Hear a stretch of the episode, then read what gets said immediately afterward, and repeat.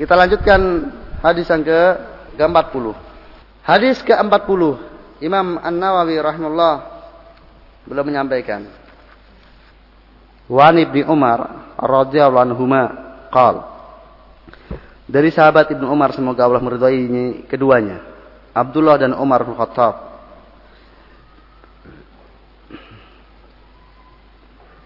Beliau berkata, akhadha Rasulullah sallallahu alaihi wasallam bimangkibai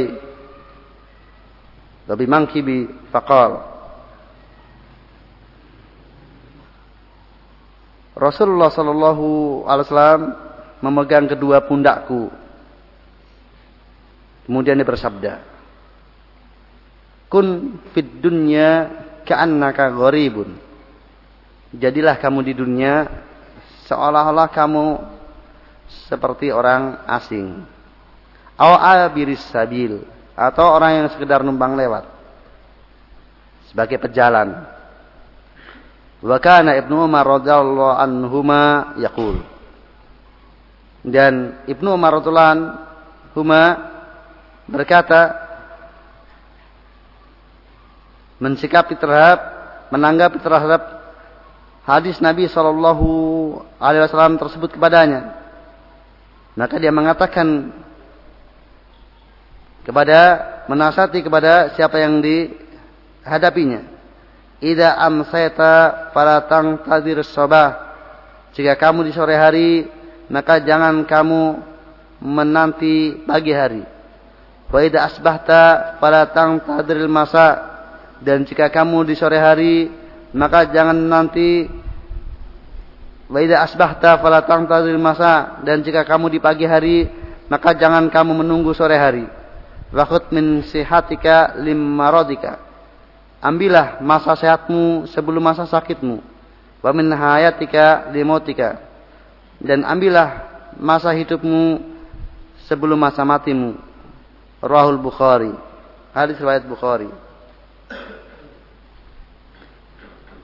Di sini Rasulullah Shallallahu Alaihi Wasallam menasihati kepada Ibnu Umar, Ibnu Khattab radhiyallahu anhu.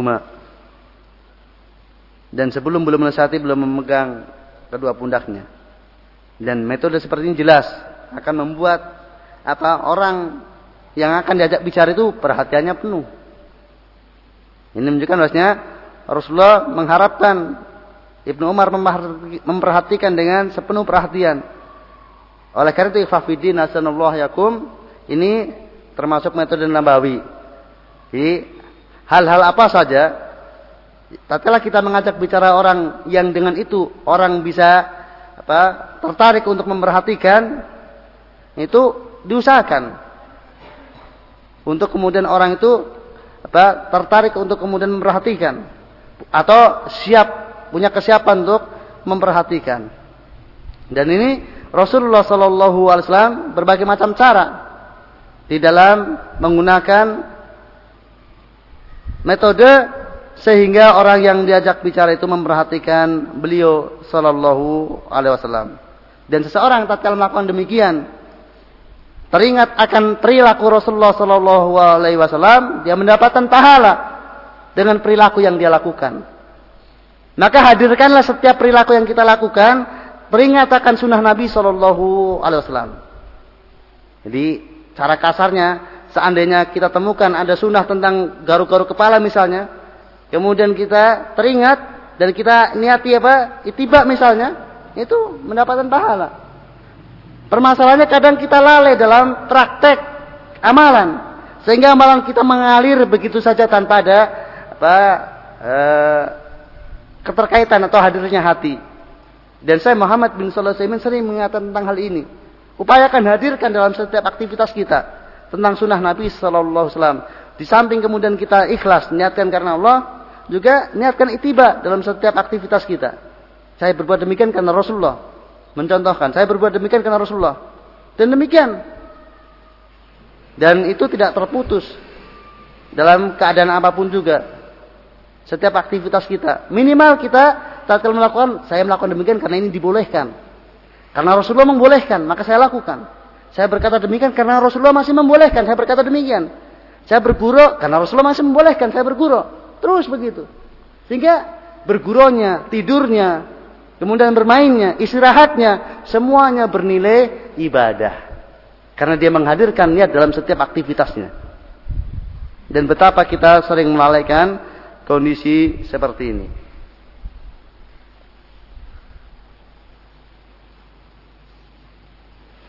Nasihat Nabi Shallallahu Alaihi Wasallam kepadanya, pada Abdullah bin Umar, kun fid dunya ka'annaka gharibun.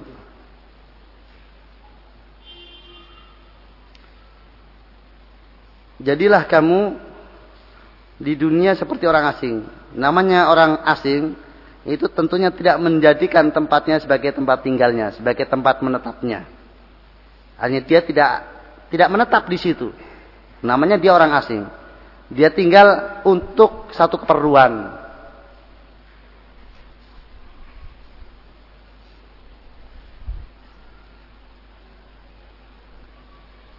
Atau kalau tidak demikian, kalau mampu lebih dari itu. Au sabil. Atau seperti orang yang lewat.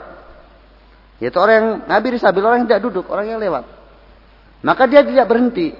Maka ini lebih akmal. Lebih sempurna dibandingkan kondisi pertama. Kondisi abiris sabil ini lebih sempurna dibandingkan kondisi gorib. Karena gorib dia masih sempat tinggal. Walaupun statusnya orang asing tapi sempat tinggal. Adapun Abir Sabil tidak sempat tinggal. Dia lewat saja. Hadis ini hakikatnya adalah tentang perintah untuk zuhud terhadap dunia. Rasulullah Shallallahu Alaihi Wasallam memerintahkan untuk zuhud terhadap dunia dengan redaksi yang lain yang lebih mudah dipahami.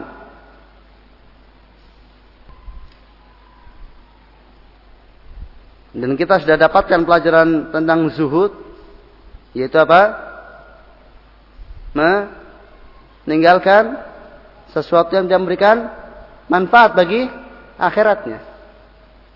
Aktivitas dia di dunia tidak pernah dia melakukan sesuatu kecuali itu karena membawa manfaat bagi akhiratnya. Itulah hakikat zuhud. Dia tidak menikmati sesuatu yang di dunia ini kalau kembalinya hanya untuk apa? Untuk kenikmatan duniawi. Manfaatnya hanya kembali kepada duniawi. Itu zuhud yang hakiki. Maka zuhud yang hakiki itu bukan orang yang kere. Bisa saja orang makannya daging. Hari-harinya makannya daging. Itu tidak berarti dia tidak zuhud. Bukankah Rasulullah juga makan daging? Makan daging. Bukan orang zuhud itu lauknya itu capuk, kecap sama kerupuk. Itu zuhud. Lah, bukan itu zuhud. Zuhud meninggalkan dunia yang tidak memberikan manfaat pada akhirat. Kalau kemudian makan daging sehingga fisiknya kuat, bisa ngisi pengajian 10 hari full misalnya. Itu bermanfaat untuk akhirat kan. Bisa itu ikut daurah selama 10 hari karena minumnya susu, kemudian makannya daging, di majelis tidak ngantuk. Demi akhiratnya dia makan daging dan minum susu. Maka itu tetap masih dalam jajaran zuhud. Tapi orang tidak makan kecuali kecap sama kerupuk lauknya. Hartanya disimpan, teringat terus tentang simpanannya yang ada di gudang, yang dia makan cuma kecap sama kerupuk. Maka ini bukan suhud. Dia nyimpan barang banyak. Atau hatinya kepingin punya gedung yang tinggi dia tidak pernah makan. Dia ingin tinggal di istana yang megah. Dia simpan hasil kerjaannya untuk kemudian bangun rumah yang megah. Untuk kemudian bernikmat-nikmat dengan itu. Ini bukan zuhud. Atau bentuk-bentuk yang lainnya. Yang jelas dia meninggalkan sesuatu bukan demi akhirat. Zuhud adalah meninggalkan sesuatu di dunia ini demi akhiratnya. Maka ingat, selamat tidak rukun kepada dunia, tidak condong kepada dunia. Dunia tetap di luar hatinya, tidak pernah dimasukkan ke dalam hatinya. Maka dia zuhud. Dan itu itulah semestinya kita hidup di dunia ini. Seperti kondisi orang asing atau kondisi orang yang numpang lewat. Maka ada perkataan Syaikhul Islam Ibn Taimiyah rahimahullah beliau mengatakan Ya magilil insani ayat alal mal ka'annahu himarun yarkabahu yarkabuhu. Hendaklah manusia itu menjadikan harta itu seperti keledai yang dia tumpangi. Au ka'annahu baitul khala yaqdi fi hajatahu. Atau seperti WC yang dia tunaikan padanya hajatnya.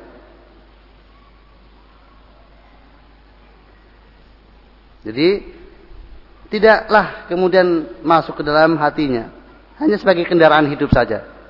Jadi dia lakukan demi untuk kemudian ke akhirat. Karena ini adalah perjalanan ke akhirat. Dia tidak akan sampai kepada akhirat kecuali dengan melakukan apa yang ada di dunia ini. Maka ambil perbekalan sebanyak-banyaknya untuk kemudian pulang ke kampung halamannya.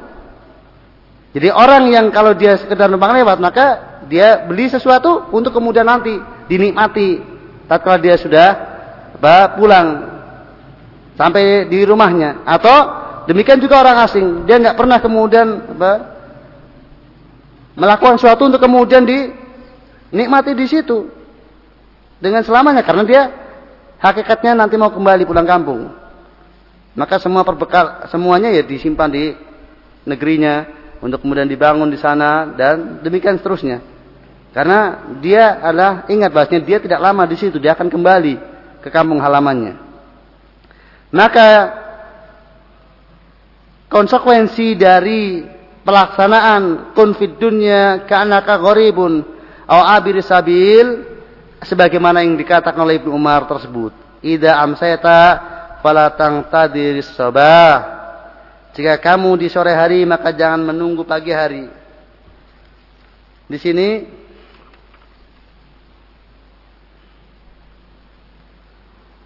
Ada dua makna. Jadi kalau kemudian ada kesempatan amal, maka jangan menunda amal tersebut untuk dikerjakan besok. Jadi di pagi hari kamu punya kesempatan amal yang bisa dilakukan ketika itu jangan tunggu nanti sore lah. Demikian juga di sore hari, besok pagi lah. Namun kerjakan ketika itu juga. Jangan menunda amalan. Pagi ditunda sore, amalan sore ditunda pagi. Dan ini tidak mudah. Untuk orang mengambil manfaat setiap waktu yang ada padanya. Setiap kesempatan amal kemudian dia ambil, ini bukan perkara yang mudah. Atau kemudian bimakna untuk senantiasa beramal dan jangan pernah apa menyangka bahwasanya dirinya bisa hidup sore harinya atau pagi harinya. Tatkala pagi jangan pernah berpikir bahwasanya sore hari nanti dia masih bisa hidup. Demikian juga tatkala sore hari jangan berpikir bahwasanya pagi hari dia masih bisa hidup. Dan luar biasa orang yang bisa melaksanakan nasihat Ibnu Umar ini. Adapun kebanyakan kita tidak hanya sore hari yang dia pikirkan, bahkan tentang 80 tahun yang akan datang sudah dia pikirkan. Sehingga betapa banyak orang sekarang berbondong-bondong ikut asuransi, asuransi usia 50 tahun ke atas. Nanti ada asuransi usia 80 tahun ke atas. Hmm. Asuransi masa kempong perot dan demikian banyak asuransi. Karena angan-angannya lah dia hidup lebih lama. Mungkin terobsesi dengan Khairil Anwar. Aku ingin hidup seribu tahun lagi.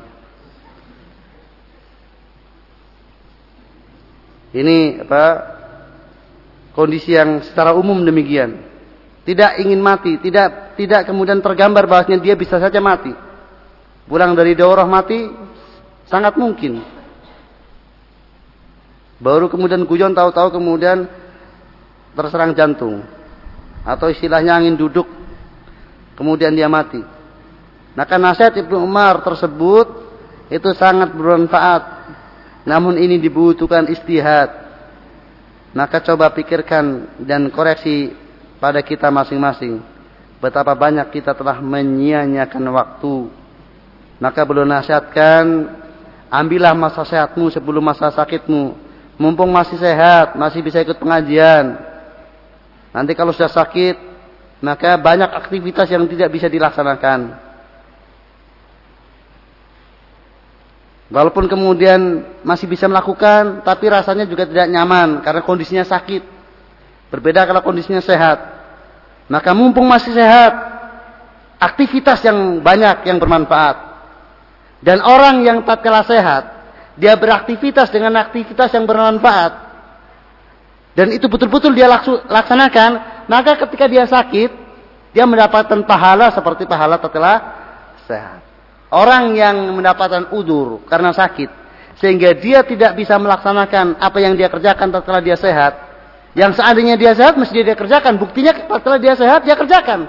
Tapi karena dia sakit, maka dia mendapatkan pahala seperti orang sakit. Jadi tidak ada, walaupun dia nggak berbuat, dia dapat pahala. Itu kalau membiasakan diri beraktivitas tatkala sehat. Ini keutamaan yang sangat besar bagi hamba ini dari Allah Subhanahu wa taala. Allah mengganjar hamba ini apa yang menjadi tekadnya walaupun dia tidak melaksanakannya. Dia tidak melaksanakan bukan karena tidak melaksanakan karena malas dan sejenisnya, tapi karena udur menghalanginya. Maka ini coba ikhwafidin asallallahu yakum. Sebagaimana orang yang safar dan dia tetap dikasih pahala mukim.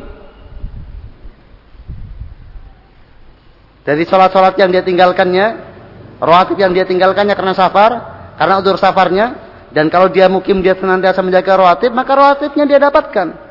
Walaupun dia tidak kerjakan. Dan demikianlah. Inilah fadilah, keutamaan yang didapat orang yang memanfaatkan waktu sehatnya sebelum waktu sakitnya. Dan demikianlah, ambillah, manfaatkan waktu hidupmu untuk menghadapi matimu. Karena setelah kematian amal semuanya terputus. Maka mumpung amal belum terputus. Kalau sudah mati semua terputus. Idza mata ibnu Adam inqata'a amaluhu ila min salas. Sadaqatun jariyatun ilmun yuntafa'u bihi waladun saleh yadulah. Itu tiga. Amal jariah, ilmu yang bermanfaat, anak yang soleh yang mendoakannya. Ada seorang ulama yang membawa kepada hadis ini semuanya didapatkan oleh ulama, oleh mu'alimuddin. Ketiga-tiganya tersebut didapatkan oleh mu'alimuddin. Amal jariah ilmunya. Ilmu bi dengan jelas dengan dia mengajarkannya. Kemudian waladun soleh yaitu muridnya yang mendoakannya. Walaupun tafsiran seperti ini tidak disetujui oleh ulama yang lainnya. Tapi ada yang membuat tafsiran bahwasanya ketiga tersebut didapatkan oleh satu orang yaitu ulama atau seorang alim yang mengajarkan ilmu din kepada umat ini. Walaupun Allah untuk membawa kepada dohirnya. Yaitu harta sodako harta dan betul-betul anak, anak nasab, bukan anak didik. Nah demikian ikhwafidin assalamualaikum. Hadis yang ke-40.